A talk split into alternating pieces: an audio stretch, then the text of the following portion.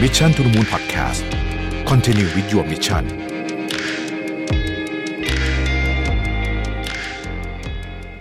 สดีครับยินดีต้อนรับเข้าสู่ Mission to the Moon Podcast นะครับ คุณอยู่กับผมรวิศ หาญอุตสาหะครับ ผมเชื่อว่าทุกท่านน่าจะเคยเห็น content ทำนองว่าอายุเท่าไหร่ต้องมีอะไรบ้างทำนองนี้ใช่ไหมฮะ ซึ่งจริงๆมันก็เป็น content ที่ได้รับความนิยมพอสมควรนะแล้วก็มีการถูกเอาไปล้อเลียน parody ด้วย แต่ว่าก็มีคนดูจริงว่าเอ๊ะมันควรจะได้ยังไงอะไรยังไงจริง ๆ หรือเปล่านะครับ ในวันนี้เนี่ยผมคิดว่าเราจะไม่ได้บอกว่าคุณควรจะมีหรือไม่มีอะไร แต่เราอยากจะมาชวนคุยกันนะครับว่า เอ๊ะไอเกณฑ์อายุเนี่ยนะฮะกับเพราะผมก็เคยเขียนนะว่าแบบอายุเท่านี้ แต่ผมไม่ได้บอกมีอะไรอายุเท่านี้ส่วนใหญ่ผมจะเขียนว่าได้คิดอะไรบ้างบ้างออกบ้างนะฮะแต่ว่าในมุมมองว่าเอ๊ะอายุเท่าไหร่ต้องมีอะไร เช่น อายุ 30 ต้องมีบ้านมีรถอะไรแบบนี้สมมติเนี่ยนะฮะ ในความเป็นจริงแล้วเนี่ยเรื่องนี้มันเกิดขึ้นจากอะไร มันเป็นความกดดันจากสังคมหรือว่าจริง ๆ แล้วมันมันเป็นธรรมชาติของเราหรือเปล่า ที่เรารู้ว่าเรามีเวลาจำกัดบนโลกใบนี้ เราก็เลยอยากจะทำอะไรเยอะๆแบบที่เราฝันไว้หรืออะไรทำนองนี้นะครับ ในช่วงหลังมานี้เนี่ยผมให้ความสำคัญกับเรื่องนี้เยอะนะเพราะว่าผมรู้สึกว่าอย่างผมเนี่ยสี่สิบกว่าเนี่ยมันต้องคือมันต้องวางแผนเอ่อไอ้ชีวิตที่เหลืออยู่ได้แล้วว่าคุณจะทำอะไรแบบจริง ๆ จังๆนะเหมือนกับว่า ไม่มีเวลาแล้วอย่างตอนยี่สิบกว่าอย่างเงี้ยก็ไม่ได้คิดเรื่องนี้หรอกนะจริงๆสามสิบกว่าก็ยังรู้สึกว่าเฮ้ยยังพอมีเวลาอยู่ แต่พอเลขสี่เนี่ยเรารู้ให้มันแหมมันไม่มีเวลาละมันต้อง คือผมใช้คำว่า sort it out อะว่าเฮ้ยไอชีวิตที่เหลืออยู่เนี่ยนะสมมติว่าสมมติว่าเราอยู่ได้ถึงถึงวัยอันสมควรนะฮะเอ๊มันก็อีกหลายสิบปีอยู่ แต่ก็ก็ต้องวางแผนใช่ไหมเพราะเราว่ามันก็มีหลายประเด็นที่ต้องคำนึงถึงนะฮะทีนี้เนี่ย เวลาเราเห็นนะว่า30เท่านี้35เท่านี้เนี่ย เรารู้สึกกดดันไหมอ่านะครับรู้สึกกดดันไหมนะครับคำถามก็คือว่าความกดดันเนี่ยมันมาจากไหนนะครับ ซึ่งบอกได้เลยว่ามันก็มาจากสองอย่างคือมาจากสังคมหรือมาจากตัวเราเองนะฮะอ่าคือจริงๆ เนี่ย เวลาเราเจอคนทักว่า เอ๊ะอายุเท่านี้แล้วยังไม่จุดๆๆอีกเลยเนี่ยนะฮะไม่ว่าจะเป็นอะไรก็ตามเนี่ยนะครับหลายคนบอกว่าเวลาไปงานรวมญาติมักจะเจอใช่ไหมนะฮะ เอ๊ะมันต้องทำให้เรารีบร้อนรีบเร่งหรือเปล่านะครับหรือบางคนเนี่ยเห็นคนในโซเชียลมีเดียเห็นเพื่อนฝูงโอ้โหเขามีทุกอย่างแล้วเนี่ยนะครับ มันทำให้เราต้องรีบเร่งขึ้นไปอีกหรือเปล่าทำให้เราตัดสินใจพลาดหรือเปล่าเพียงเพราะว่าแรงกดดันมันเยอะเกินไปทั้งที่แรงกดดันพวกนี้ อาจจะไม่ได้เกี่ยวข้องกับชีวิตเราขนาดนั้นก็ได้นะครับ ในวันนี้เนี่ยผมจะชวนทุกท่านมารู้จักกับสิ่งที่เรียกว่านาฬิกาทางสังคมนะมันคืออะไรนะครับ ในขณะเดียวกันเนี่ย พอรู้จักไปแล้วเนี่ยเราอยากจะชวนคุยด้วยว่า คุณจะพยายามลดความกดดันจากนาฬิกาทางสังคม ได้ยังไง ไม่ได้หมายความว่าคุณจะมีหรือไม่มีสิ่งที่สังคมคิดว่าคุณควรจะมีนะฮะจะมีหรือไม่มีก็คงจะเป็นสิทธิของทุกท่านอยู่แล้ว แต่ว่าเราจะลดความกดดันได้ยังไงนะครับ แล้วก็รักษาความสุขให้กับเราตลอดการเดินทาง ไม่ว่าเราจะเดินช้าเดินเร็วเนี่ยได้ยังไงนะครับ ก่อนอื่นเนี่ยคำว่านาฬิกาทางสังคมหรือว่า social clock เนี่ยนะฮะ โดยนิยามของมันเนี่ยก็คือมันเป็นสิ่งที่สังคมสร้างมาเป็นค่านิยมร่วมนะฮะว่าหมุดหมายของอายุเกี่ยวข้องกับสิ่งของหรือใช้คำว่าสถานะบางอย่างละกันนะฮะมีหมุดหมายสำคัญสำคัญนะฮะในชีวิต เช่น เรียนหนังสือจบนะฮะเรียนหนังสือจบมันก็ค่อนข้างจะตรงไปตรงมา เพราะว่าคนส่วนใหญ่ก็จะเริ่มเรียนหนังสือภาคบังคับพร้อม ๆ กันใช่ไหมฮะแล้วมันก็น่าจะจบใกล้ ๆ กันอะไรแบบนี้นะครับ การแต่งงานมีลูกมีบ้านมีรถนะฮะพวกเนี้ยเป็นโซเชียลคล็อกทั้งสิ้น ซึ่งก็ต้องบอกก่อนว่าในแต่ละสังคมเรื่องพวกนี้ก็จะแตกต่างกันออกไปนะครับ บางสังคมก็จะมีอย่างเข้มข้นอ่านะฮะบางสังคมก็จะมีบ้างนะฮะหลวมๆบางสังคมก็ไม่มี หรือหรือมีแบบมีน้อยมากไม่ค่อยมีใครสนใจว่างั้นเถอะก็คือสุดแล้วแต่ประมาณนี้นะครับ อย่างกรณี อย่างอะผมเปรียบเทียบอันหนึ่งละกัน อย่างเรื่องแต่งงานเนี่ยสังคมทางฝากตะวันออกเนี่ยทางเอเชียเนี่ยอาจจะซีเรียสมากกว่าสังคมทางตะวันตกใช่ไหมแต่ว่าการมีบ้านของตัวเองเนี่ยหรือว่ามีที่อยู่ของตัวเองเนี่ยสังคมตะวันตกจะซีเรียสมาก ถ้าเกิดว่ายังอยู่กับพ่อแม่ตอนอายุเยอะเนี่ยนะฮะสังคมตะวันตกก็จะมองเป็นความเฟลเลียได้เหมือนกัน นั่นคือในอดีตนะฮะปัจจุบันมันก็มีมุมมองหลากหลายมากขึ้นนะฮะเอาเป็นว่าเราจะเห็นคนจำนวนเยอะมากเลยนะฮะที่ใช้ชีวิตตามนาฬิกานี้นะครับ แน่นอนว่าในอดีตเนี่ยนาฬิกาเนี่ยมันเข้มข้นมากนะฮะในอดีตนี้เข้มข้นมาก แต่ปัจจุบันสังคมก็เริ่มเปิดกว้าง หลายคนก็เริ่มตระหนักว่าหุ้ยเราไม่ต้องใช้ชีวิตแบบนี้ก็ได้นี่นานะครับเพราะว่าจริงๆแล้วเนี่ยความคาดหวังนี้เป็นบรรทัดฐานของสังคมในอดีตนะฮะแล้วมันก็ต้องบอกว่าไม่ใช่แค่สังคมนั้นนะเวลาในช่วงนั้นด้วยนะครับยกตัวอย่างเช่น ในโรมยุคโบราณเนี่ยนะฮะ มีค่านิยมโบราณเนี่ยนะฮะแล้วมีค่านิยมว่าอายุสำหรับการแต่งงานครับ เด็กชายคือ 14 และผู้หญิงคือ 12 ซึ่งแบบถ้าเป็นตอนนี้นี่คือคือผิดกฎหมายนะฮะอ่าเพราะฉะนั้นเนี่ย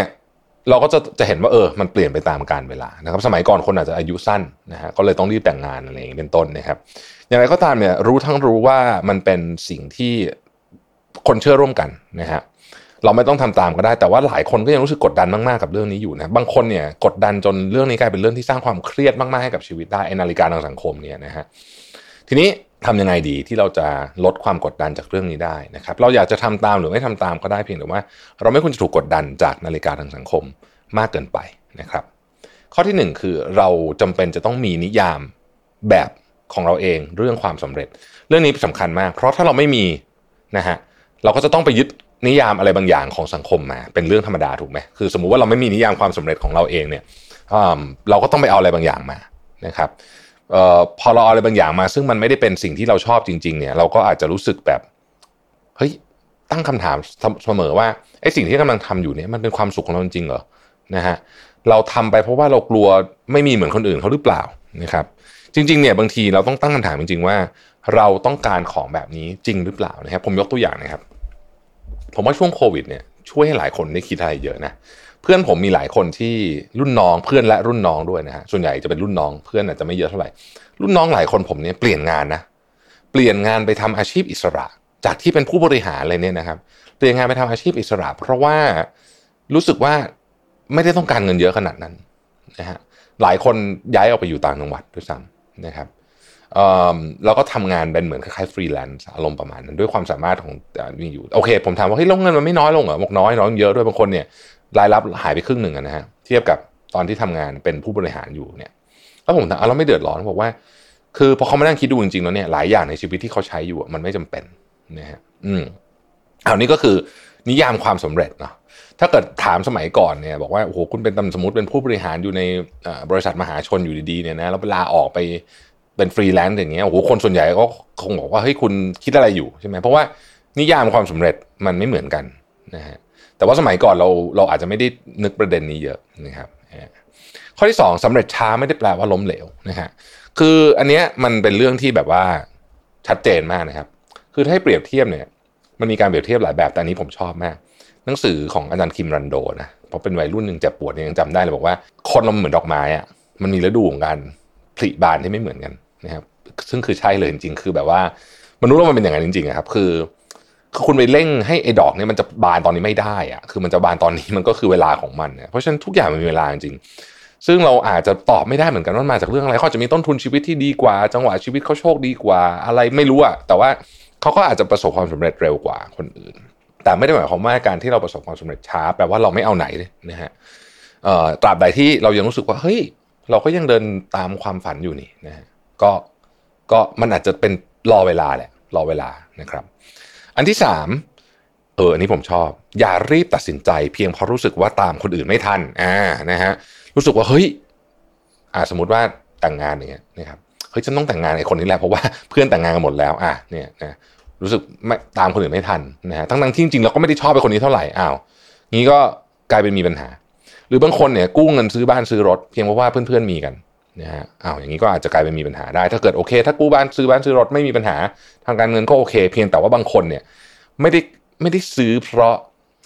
เพราะเหตุผลเรื่องว่าตัวเองต้องการจะมีอันนั้นจริง ๆ เพียงแต่ซื้อเพราะแรงกดดันจากคนรอบข้างนะครับ ดังนั้นหากจะตัดสินใจอะไรเนี่ยเราก็ควรมั่นใจว่ามันเป็นสิ่งที่เราต้องการจริงๆนะครับสร้างความสุขให้เราจริง ๆ แล้วเราก็ไม่เดือดร้อนเพราะไอ้ของนั้นจริงๆนะฮะไม่ใช่ทำไปเพราะว่ากลัวว่าจะไม่ทันคนอื่นนะครับ ข้อที่4นะครับ ยากมากเลยข้อนี้นะเลิกเปรียบเทียบตัวเองกับคนอื่นสักทีนะครับ จริงๆแล้วอาจจะบอกว่าเอาพูดกันตรงๆเลยนะทำร้อยเปอร์เซ็นต์ไม่ได้หรอกเพราะว่าการเปรียบเทียบเป็นธรรมชาติของมนุษย์นะครับมนุษย์เราเนี่ยต้องการเป็นส่วนหนึ่งของสังคมต้องการเป็นส่วนหนึ่งของกลุ่มนะฮะมันเป็นธรรมชาติที่มีมาตั้งแต่โบราณโบราณนะฮะแล้วเราก็เราก็ต้องรู้ว่าคนรอบๆตัวเราเป็นยังไง เพื่อที่เราจะได้ ไม่ถูกไม่ถูกสังคมทิ้งไว้เบื้องหลังแล้วกันนะไม่ให้เราแตกต่างมากเกินไปแล้วไม่ถูกสังคมทิ้งไว้เบื้องหลังนะครับ อย่างไรก็ตามเนี่ยปัจจุบันเนี่ยเราเปรียบเทียบกับคนอื่นเนี่ยอาจจะเยอะเกินไป โดยเราไม่รู้ตัวนะครับ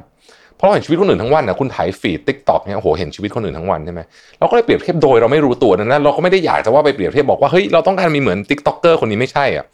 แต่ว่าเหมือนสมองเรามันก็ทำงานแบบนั้นไปนะครับ ก็ต้องระวังนะในประเด็นนี้ผมว่าโซเชียลมีเดียเป็น ตัวขับเคลื่อนเรื่องนี้ที่สำคัญต้องระวังนะฮะข้อที่ 5 ครับ รู้นะว่าเราไม่ได้ตัวคนเดียวกับเรื่องนี้ ไม่ว่าคุณจะตกอยู่ในสถานการณ์อะไรก็ตามนะครับ คุณมีคนเป็นแบบคุณเยอะมากๆนะฮะอย่าท้อแท้นะครับไอ้คำพูดที่ว่าทำไมฉันถึงเจอเรื่องแบบนี้คนเดียวบนโลกนี่ไม่จริงหรอกเพราะว่าจริงๆแล้วมีคนเจอเรื่องแบบนี้เหมือนคุณเพียบเลยนะฮะเพียงแต่ว่าเราอาจจะไม่รู้เท่านั้นเอง ดังนั้นเนี่ยก็หาความสุขในแบบตัวเองนะถ้าเกิดว่าบังเอิญเจอเพื่อนร่วมชะตาชีวิตที่เป็นเหมือนกัน ก็ให้กำลังใจซึ่งกันและกันด้วยนะครับ ข้อที่ 6 ยินดีกับความสำเร็จของตัวเองครับความสำเร็จของคนอื่น ก็ยินดีก็เป็นเรื่องที่ดีแล้ว แต่อย่าลืมว่าความสำเร็จของเราเราก็ต้องยินดีด้วยเช่นกันนะครับ เราต้องลองมาดูว่าเอ๊ะสิ่งที่เราทำวันนี้เราทำเรื่องนี้ได้ดีเนี่ยให้รางวัลตัวเองสักนิดหนึ่งนะครับชมตัวเองสักหน่อยหนึ่งว่าเฮ้ยฉันก็ทำได้เหมือนกันนี่ว่าเออแบบนี้นะฮะก็จะทำให้เราเนี่ยรู้สึกว่า เออ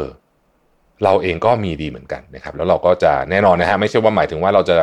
หลงไหลไปกับความสำเร็จจนไม่ดูหน้าดูหลังแต่ว่า บางคนเนี่ยทำอะไรสำเร็จก็ไม่ยินดีสักอย่างเลยเพราะรู้สึกว่าเฮ้ยฉันจะต้องเอาอีกได้อีกอย่างเงี้ยโอ้โหมันก็วิ่งตามอะไรตลอดชีวิตก็หาความสุขยากนะครับ